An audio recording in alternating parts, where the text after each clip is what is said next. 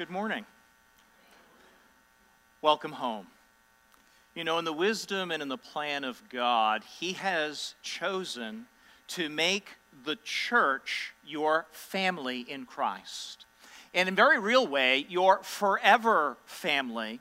And as a family, a place to be accepted, a place to be embraced, a place to be loved and encouraged, a place to come when you're in need, a place to just be family. So, welcome to Grace Church this morning and welcome home. And my prayer is that you would sense the reality of that even as we meet together this morning.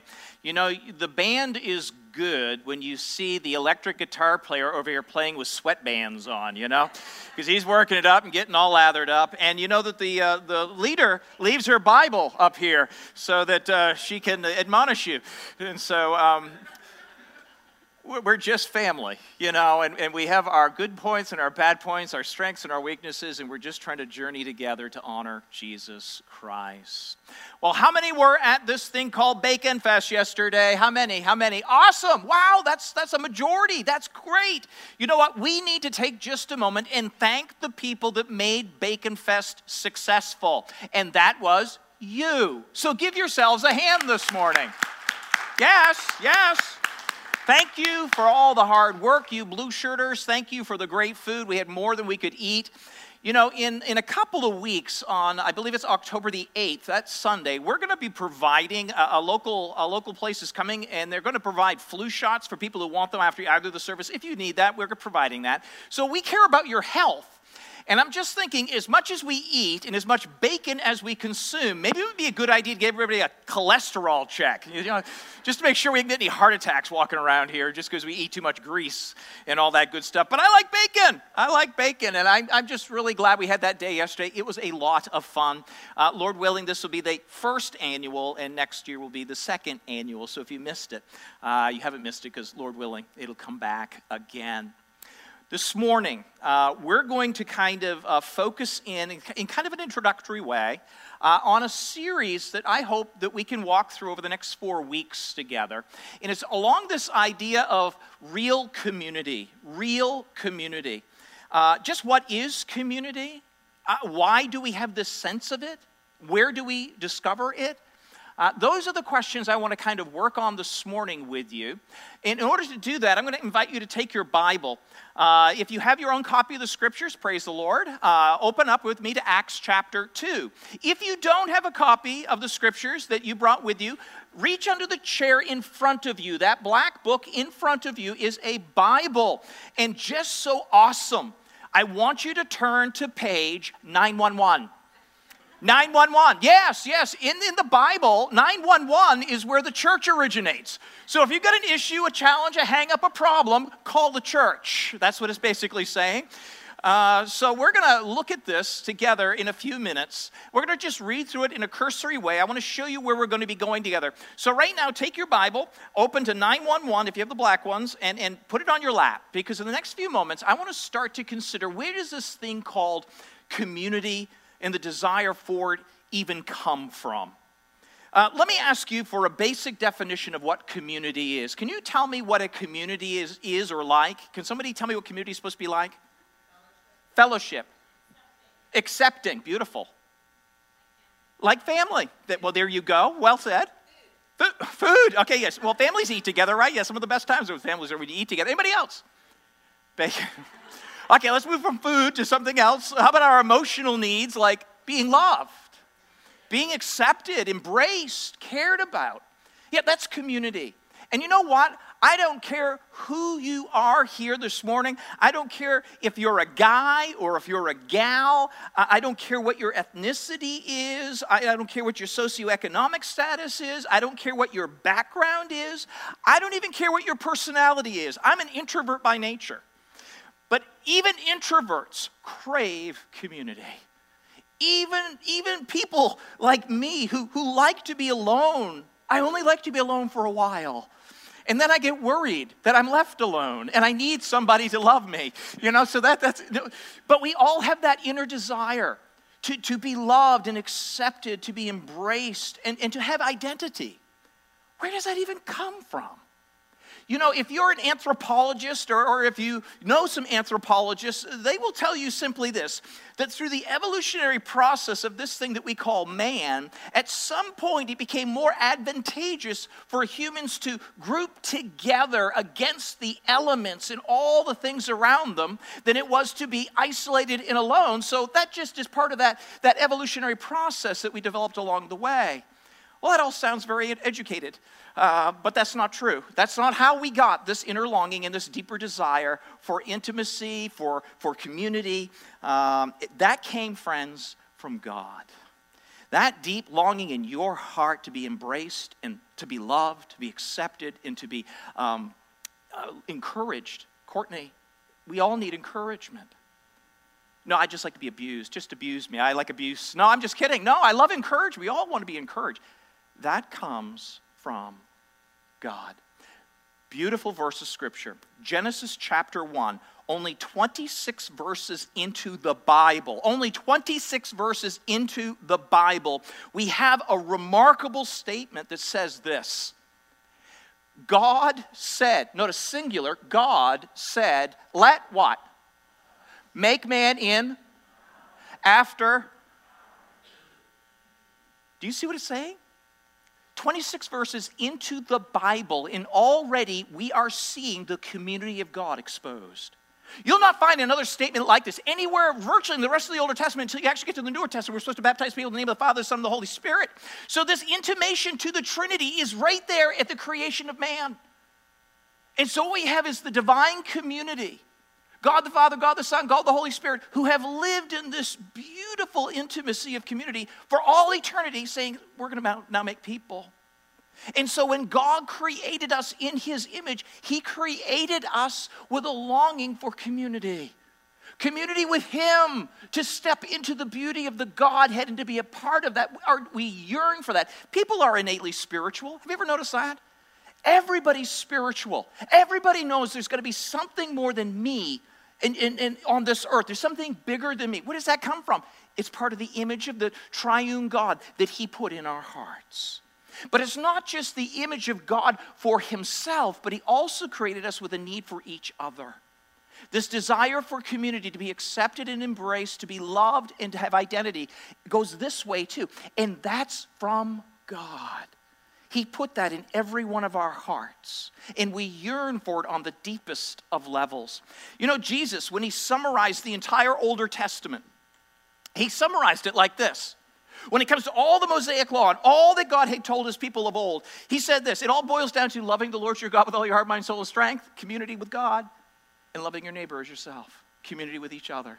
Isn't that something? All the Bible boils down how to have a right relationship with God and others because He made us this way, this longing, this desire. So God made Adam, and uh, shortly after He made Adam, um, he said, Hey, Adam, I want you to name all the animals. And so he's naming all the animals. And so uh, Mr. and Mrs. Hippopotamus, Mr. and Mrs. Skunk, Mr. and Mrs. Eagle, Mr. and Mrs. Uh, whatever, Mr. and Mrs., Mr. and Mrs., Mr. and Mrs. And it says he named all the animals, but he did not find one compatible to himself. Notice what God said Genesis chapter 2, verse 18. And then the Lord God said, It is what? Not good that a man should be, what's the word? That is the worst thing anyone can ever be alone. Because God created us for community. He created us to have community with Him. He created us to have community with one another. And the worst thing anyone can ever be is alone. That is not good. So God made for him a, a helpmeet, somebody who was compatible for him. I will make a helper fit for him. So he made Eve. And so, what we have at the very, very beginning of the scriptures, the very beginning of the scriptures, is God is introducing us to the most basic unit of community, and that is family. Family. God bless you. That's what I would say if you're sitting at my dinner table. And then I would say, Would you please not sneeze over the food? Just the other way. There you go. So, yeah, so the whole idea is that the basic unit of community on this plane is family.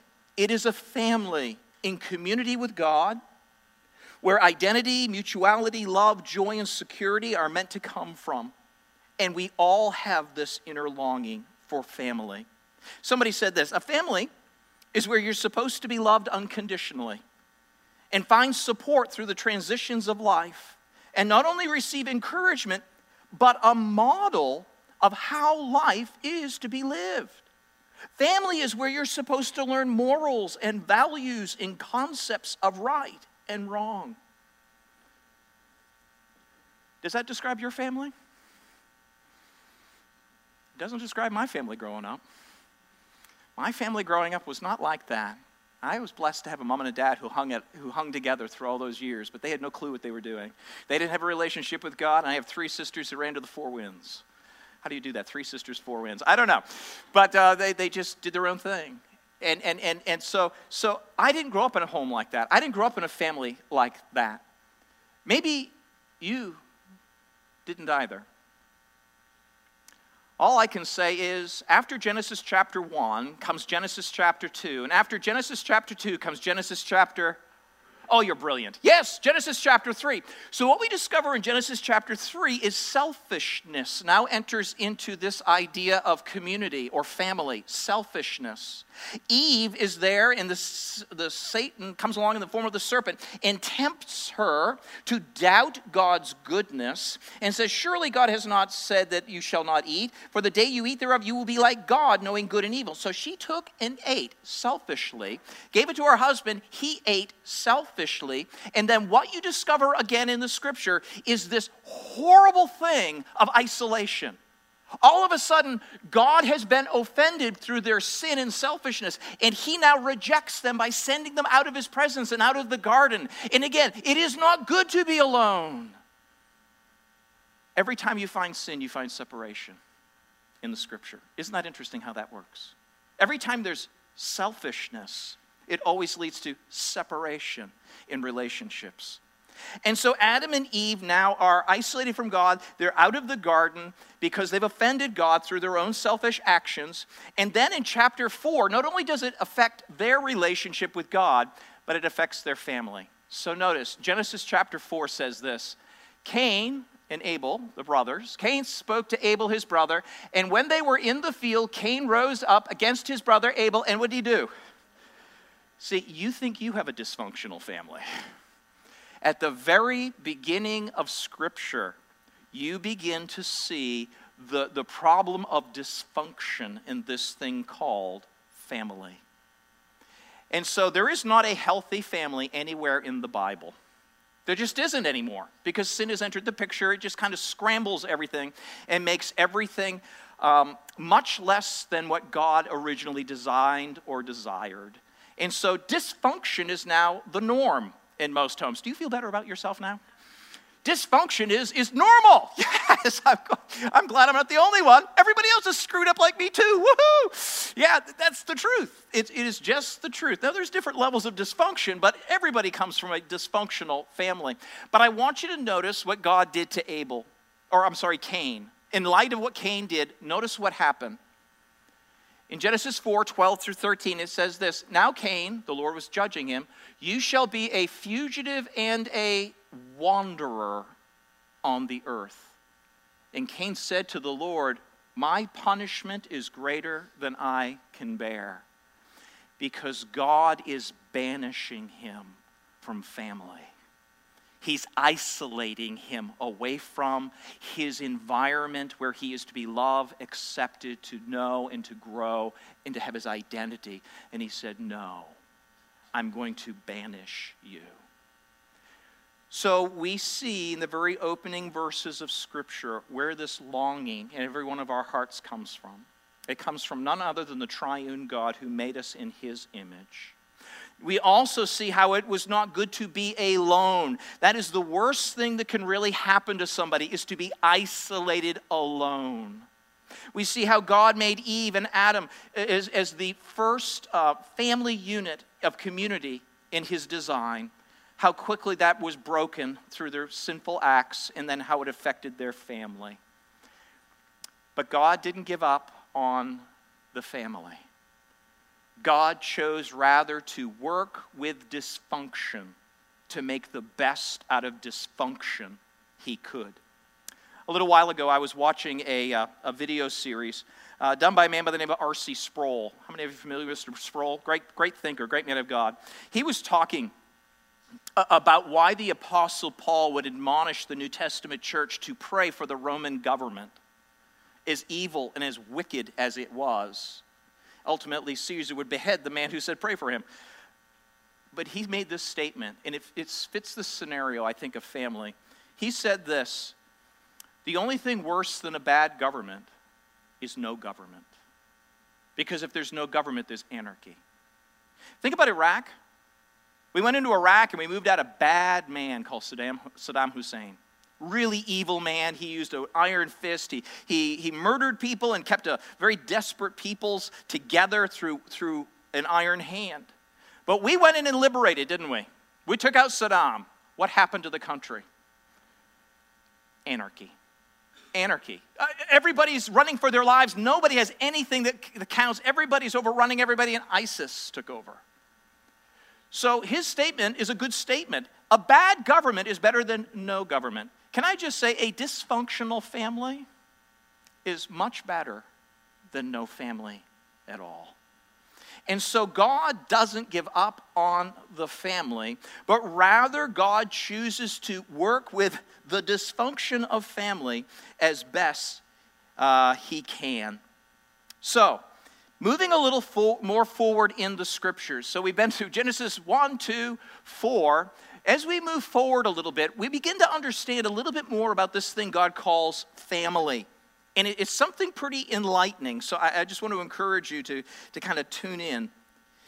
As we move forward, what we would call today a, a typical family, a, a family in our minds is it's a, it's a dad, it's a mom, and you got some kids. We call that the nuclear family. So in, in our minds, that's a family. But such a family unit is never found like that in the Bible, per se.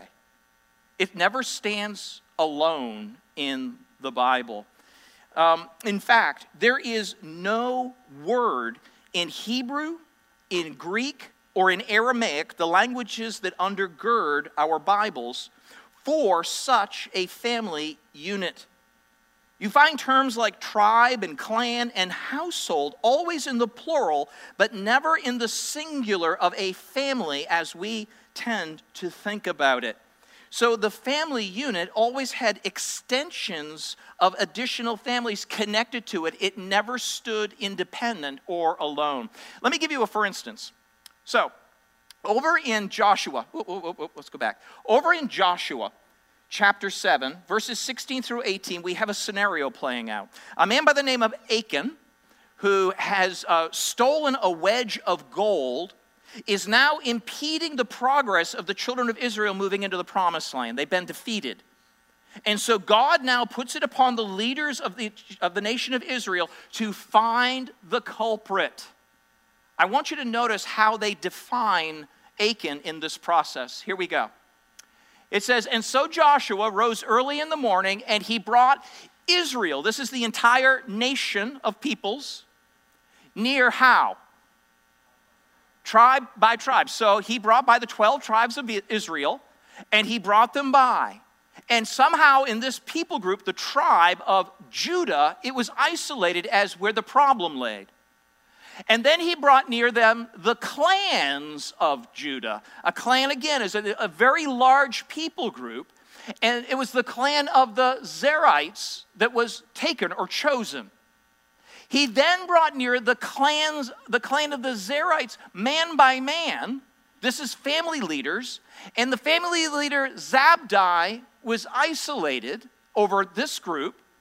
And then he brought near his household, which wasn't just him, but it was all the families connected to him, man by man. And Achan, the son of Carmi, the son of Zabdi, the son of Zerah of the tribe of Judah, was taken. So in the Hebrew, you will not find the family unit as we tend to identify it here in America as a man, a woman, and a couple of kids. That, that entity doesn't understand itself in isolation from the rest of the, the, the tribes, the clans, the families. That's important because if family is to ultimately make it survive as God intended it, it requires extended family. It requires further connections in order to make it. Now, in the Greek, we have a little different word. Uh, so, in, in the Old Testament Hebrew, we discover that there is no singular word for a family unit as we look at it. In the Greek, there's a really cool word for, for the idea of a family. Are you ready? I think you ate it this morning. It's the word oikos. So, if you happen to buy Dannon yogurt and you like Greek yogurt, it is Greek, by the way. This is the Greco Roman word for the, for the word family or house. Oikos. And over here you have the structure of a house. The word oikos actually has the idea of, of, a, of a dwelling. And the dwelling is, is not just a house, but it's more like a compound.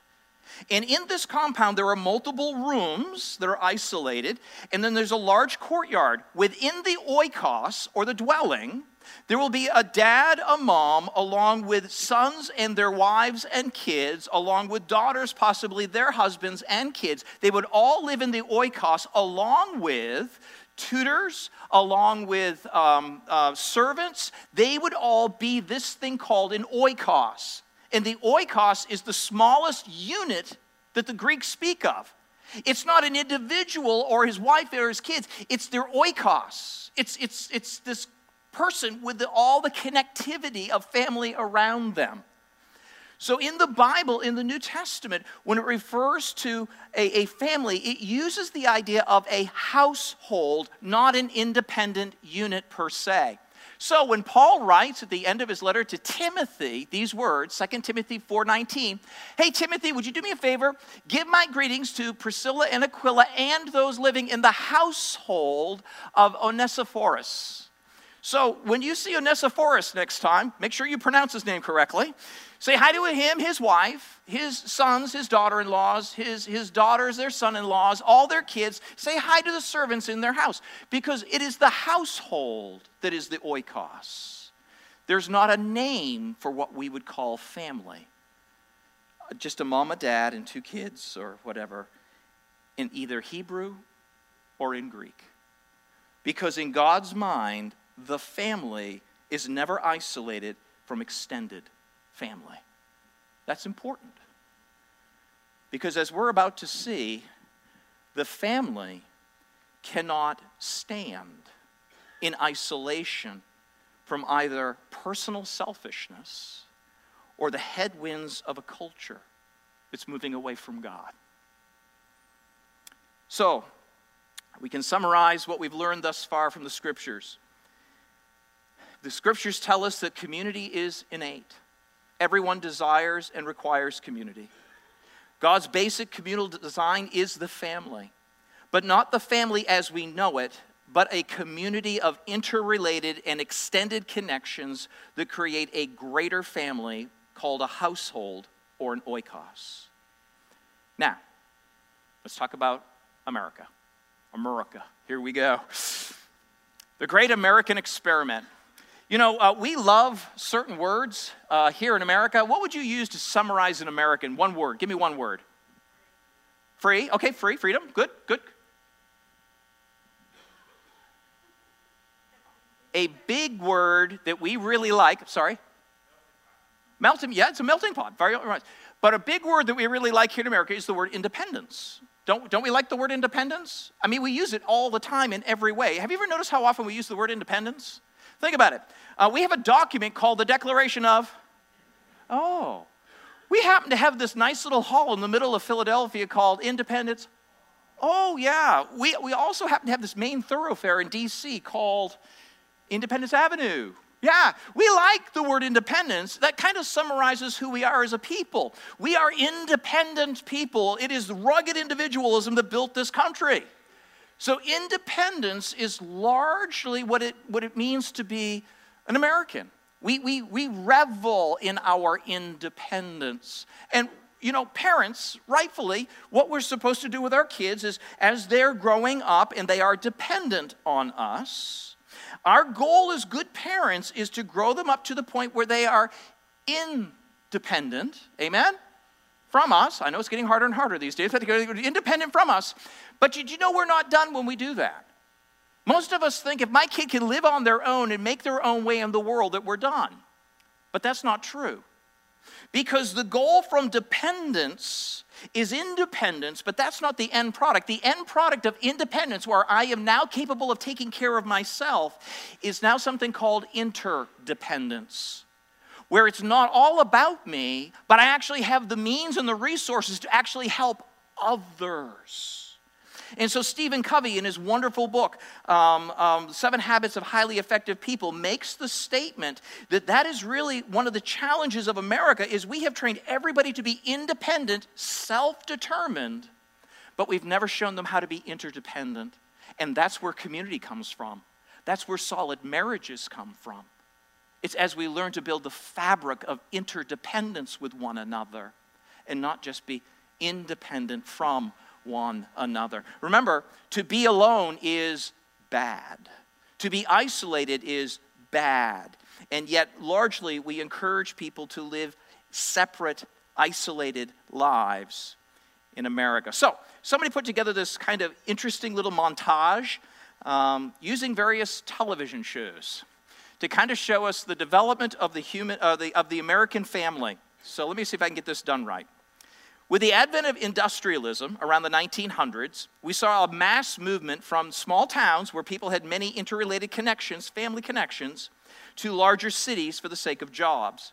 You add to that the uprooting of lives for uh, World War II, and, and what you have is, is lots of individual lives that have been kind of poked in uh, to the fabric of, of, of America, the soil of America, and there's no longer that interrelationship or interconnectivity.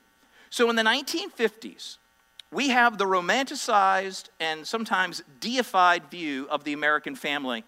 And it shows up in TV shows like The Father Knows Best, the, and uh, Leave It to Beaver, and in this show. The Adventures of Ozzie and Harriet Nelson. How many remember this show? Been in, it's been in syndication reruns forever. So here we have the traditional family unit, 1950s. Here we have a patriarchal dad who works hard, loves his wife. His wife is dedicated to her husband. They have a lifelong commitment to each other, and they are raising two children to be chaste young men in the culture. This is kind of the standard American view in the 1950s. But the problem with this picture is that it's not a bad scenario, but it stands in isolation from greater family connections. Now, notice what happens as time goes by without that interconnectivity through, through greater relationships. Um, as time went on, we have shows like this in the 1960s.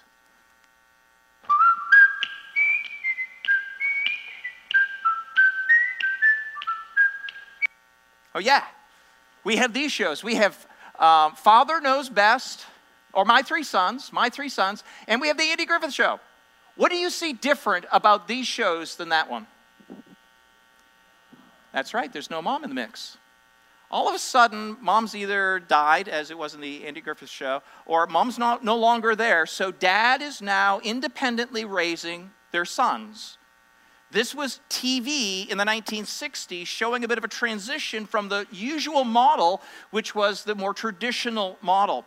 So the 1960s naturally lent themselves to the 1970s, where this became more the model of the family in America. That this group must somehow form a family.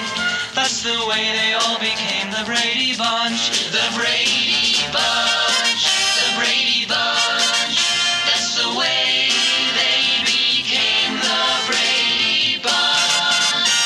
How many have seen the Brady Bunch? You know what? Most of you never watched it in its original run. It only ran five years and it wasn't very popular. But in reruns, it got caught really big time. And so, in a lot of ways, the Brady Bunch, the melding together of him and his three boys and her and her three girls, this, this coming together of differing families, the blended family, wasn't as big a deal when it first came out, but the culture became more and more like that. Someone has surmised this. Sometimes pop culture is a reflection of where we are, other times it is shaping where we're going. in the case of television, we often don't know that our morals and values are being shaped until after it happens. So, in a lot of ways, the blended family, by the way, this is the, the kind of family my wife grew up in. Uh, she had a half sister, and they married into a family with uh, a father and uh, three girls and a, a son. So, my wife grew up in a blended family. Well, the blended family kind of gave way the 1970s to what we discovered was happening in the 1980s.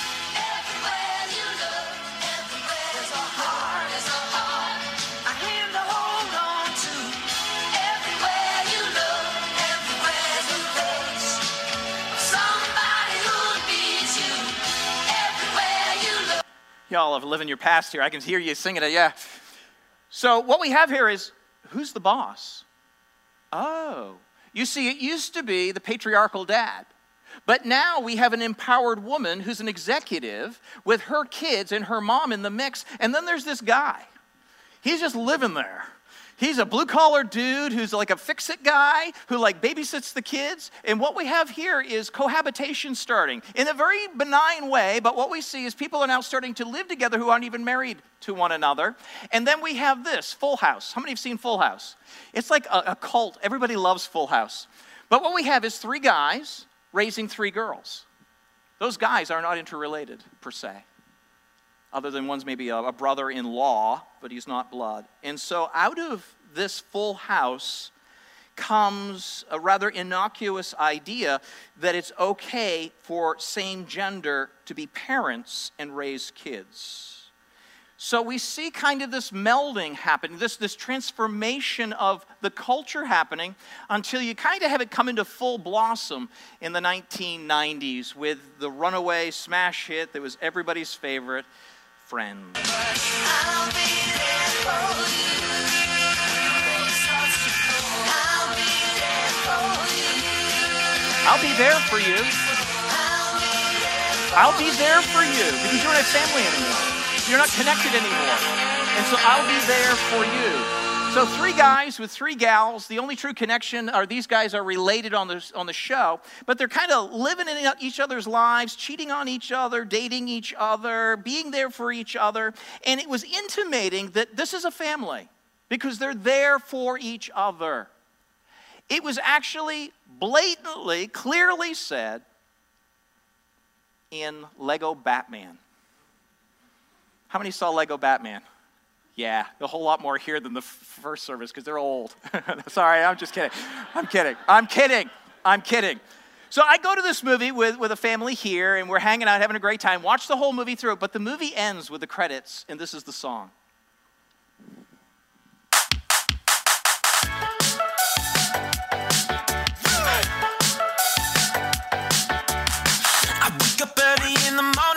Texting you. Uh, hey Robin, it's 7:30. Well, that's okay. I'm ready to fight crime. You're the dark knight. I'll be sleeping past two. And sometimes fight, boom, pow, bang. But we always make up. Hey man, I'm sorry. It's okay. Okay, we're not related, but here's good news. Friends are the family you can choose. Come on, everyone. High five down low to the side. Let's go. You're my best friend, And friends are family. You're my best friend. You hear what it said? You can now choose your family because friends are now your family. Do you remember who Batman was? He was an orphan. Robin, an orphan. They didn't have family. So they had to do the best they could by choosing friends to be their family. That's how a lot of young people feel today. Feel like orphans. And so now they're choosing their friends to be their family. You know, um, friends aren't family. Think about that with me. The old saying is you can choose your friends, but you can't choose your family. Remember that? That means you're stuck with your family, and they're stuck with you. Which meant when there's no other place to go, you can always go home because they have to take you in. Blood requires that, but not anymore people don't have family that will take them in no matter what anymore. And so the experiment in America with, with this kind of traditional model because it was in isolation, because of the selfishness of the human heart without accountability and encouragement, because of the headwinds of the culture running away from God. Today, from the 1950s to today, about three to four generations later, about 60 years later, today we have what is simply being referred to as designer families. We can choose what we want. We can make it the best of whatever we find, and, and that is now going to be my family. That's where we have kind of come. And so we have designer families or we have faux community. How many friends are on Facebook? How many people do you have on Facebook?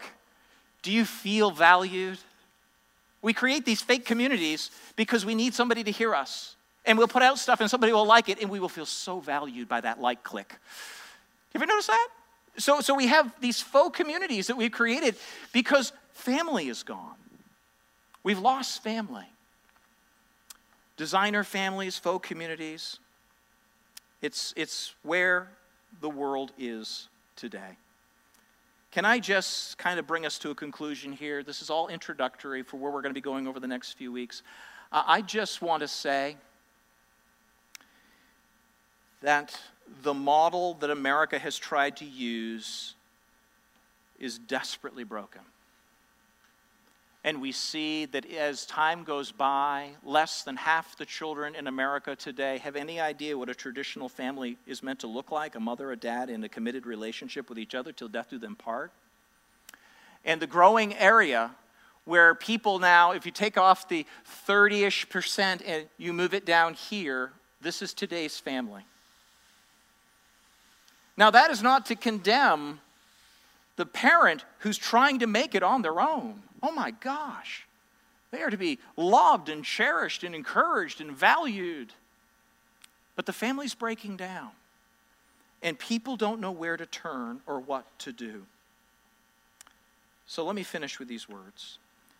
For many, God's design for the family one man, one woman, in a lifetime committed relationship with a place for children to flourish in love and acceptance, with the support and encouragement of an extended family, has largely failed in America and it has become lost to our collective memory. This, dear ones, is where the role of the local church is meant to pick up. Please hear me. This is what it means to be the church. The church is meant to be a true, extended family, to embrace, to love, to accept you, faults and all, with the good news of the gospel of Jesus Christ, reconciling us to God and to one another as extended family members, blessing and helping one another to love God and each other in a very selfish and broken world. It is the local church that God designed to be the extended family to surround you to be able to make it in this day and age. You have Acts 2 in your lap. I will finish with these cursory statements about him. So, as we look at the next few weeks together, we're going to begin by looking in Acts chapter 2 at the original church. In some ways, we've gotten so far away from what God intended. So, next week, we're actually going to look at verses 38 uh, I'm sorry, verses, yes, 38 through 41.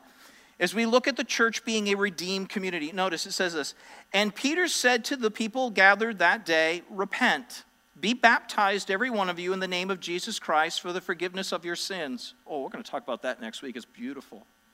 And you will receive the gift of the Holy Spirit. Verse 39 For the promise is for you, and it's for your children and it's for all who are afar off. Again, remember, being separated and isolated is a bad thing. God's bringing us back to Himself. Everyone whom the Lord our God calls to Himself. And with many other words, He bore witness and continued to exhort them rescue yourselves from this crooked generation. So those who received His word were baptized, and they added that day about 3,000 souls to the local church. You know what happens when you come to Jesus Christ? God now becomes your good, good. That's it. So God becomes your father. What does that make me to you if you're a fellow follower of Jesus? Yes. And you become what to me? You can say sister if you're a woman. You can say, uh, if you're really young, you can say a grandpa. I don't care. but do you see what just happened? The blood of Christ makes us blood relatives. Brothers and sisters, we have a father, and he calls us together to be family, to come alongside each other in this faith family, and to be with each other, and to walk with each other, and to help each other. Go forward with extended connections so we can stand in the headwinds of this world and in the selfishness of our own hearts. We can overcome together. Next, so the following week, we're going to talk about this idea of being an exciting community. An exciting community. Oh my gosh, church is so boring. Well, let me explain to you what the early church was like. It says, and they devoted themselves, verse 42, to the apostles' teaching. I can't wait to tell you what that is. And to the fellowship, and to the breaking of bread and prayers, and awe came upon every soul, and many wonders and signs had been done through the apostles. Friends, if church is boring to you, then you have been going to church and not being the church. There's a big difference. And we're going to talk about how to live life together, helping each other deal with even the deepest, darkest hurts, habits, and hangups in our lives. And we're going to help each other find freedom and flourishing in this life. It don't get any better than that. That's exciting. That's what the family of God is supposed to be. It is a redemptive community. Through the blood of Christ, we now become blood relations, and God is our Father. We become an exciting community where we're actually really at work in each other's lives, loving and encouraging and helping each other. We are an authentic community where it goes on to say this and all who believe were together, and they had all things in common, and they were selling their possessions and belongings and distributing the proceeds to all that had need. Right down to the needs of everyday life, they were sharing, they were helping. If you have a need, let me know. I will do what I can to help. If I have a need, I want to let you know so that you can help me. That's what it means to be family. That's what the local church is meant to be a redeemed community, an exciting community, an authentic community, and a loving community. It finishes with these words about the first church. It says, and in that, and day by day, they attended the temple together, breaking bread in their, what's the word? Homes. It's oikos. It's not literally a physical home necessarily, it's a community of people in, in the oikos of people. And they received their food with gladness and generous hearts, praising God and having favor with all the people. And the Lord added to the number day by day those who were being saved. This is too good to keep to ourselves. This beautiful thing called family, the family of God, must leak out.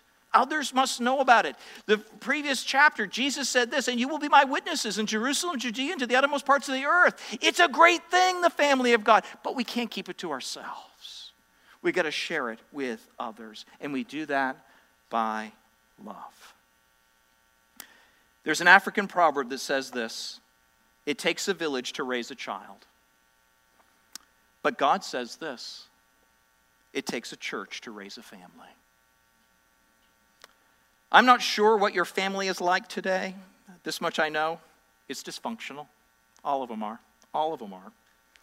And to be sure, we can't unscramble eggs. Doesn't work that way. But we can come alongside and help you. Add God's forgiveness, mercy, grace, and love to your situation so that we can experiencing the flourishing that God intends for his family to have. I want to invite you on a journey over the next four weeks as we walk through the scriptures together, understanding what true community is and what it means to be the family of God in each other's lives. We're also going to extend this to small groups. Uh, so if you'd be interested in, in, not just showing up on Sunday and, and, and just uh, consuming uh, a moment or buying an event or however that works, but you actually want to start to connect and find the depths of where this community goes, uh, we will have small groups. If you're interested, when you walk out through those doors, there's some sheets of paper there. You simply put your name on there. I'm interested in walking over the next four weeks with, with some people to understand better what this looks like in my life and how I might be able to help others. So that'll be right out through those doors. Okay. I do know that we had coffee prior to the service, correct? Uh, the first service, there was no coffee prior to the service, and people were just like, So we're all caffeinated up, okay? Are we good? Are we good? How many want to go on the journey with me? To love one another as God intends so that we can be the family of God. Let me pray for us. Father God, you are generous and good. Thank you for this longing for you. Satisfy it with your Son. Father, thank you for this longing for family. Satisfy it by bringing to us people to be near to us, to love deeply, but also through an extended family here at Grace Church. Help us to realize that no one is meant to stand alone, but everyone needs others. And that's why we're here to stand together as we journey together in this life. Thank you for your good idea, your good plan, your good grace.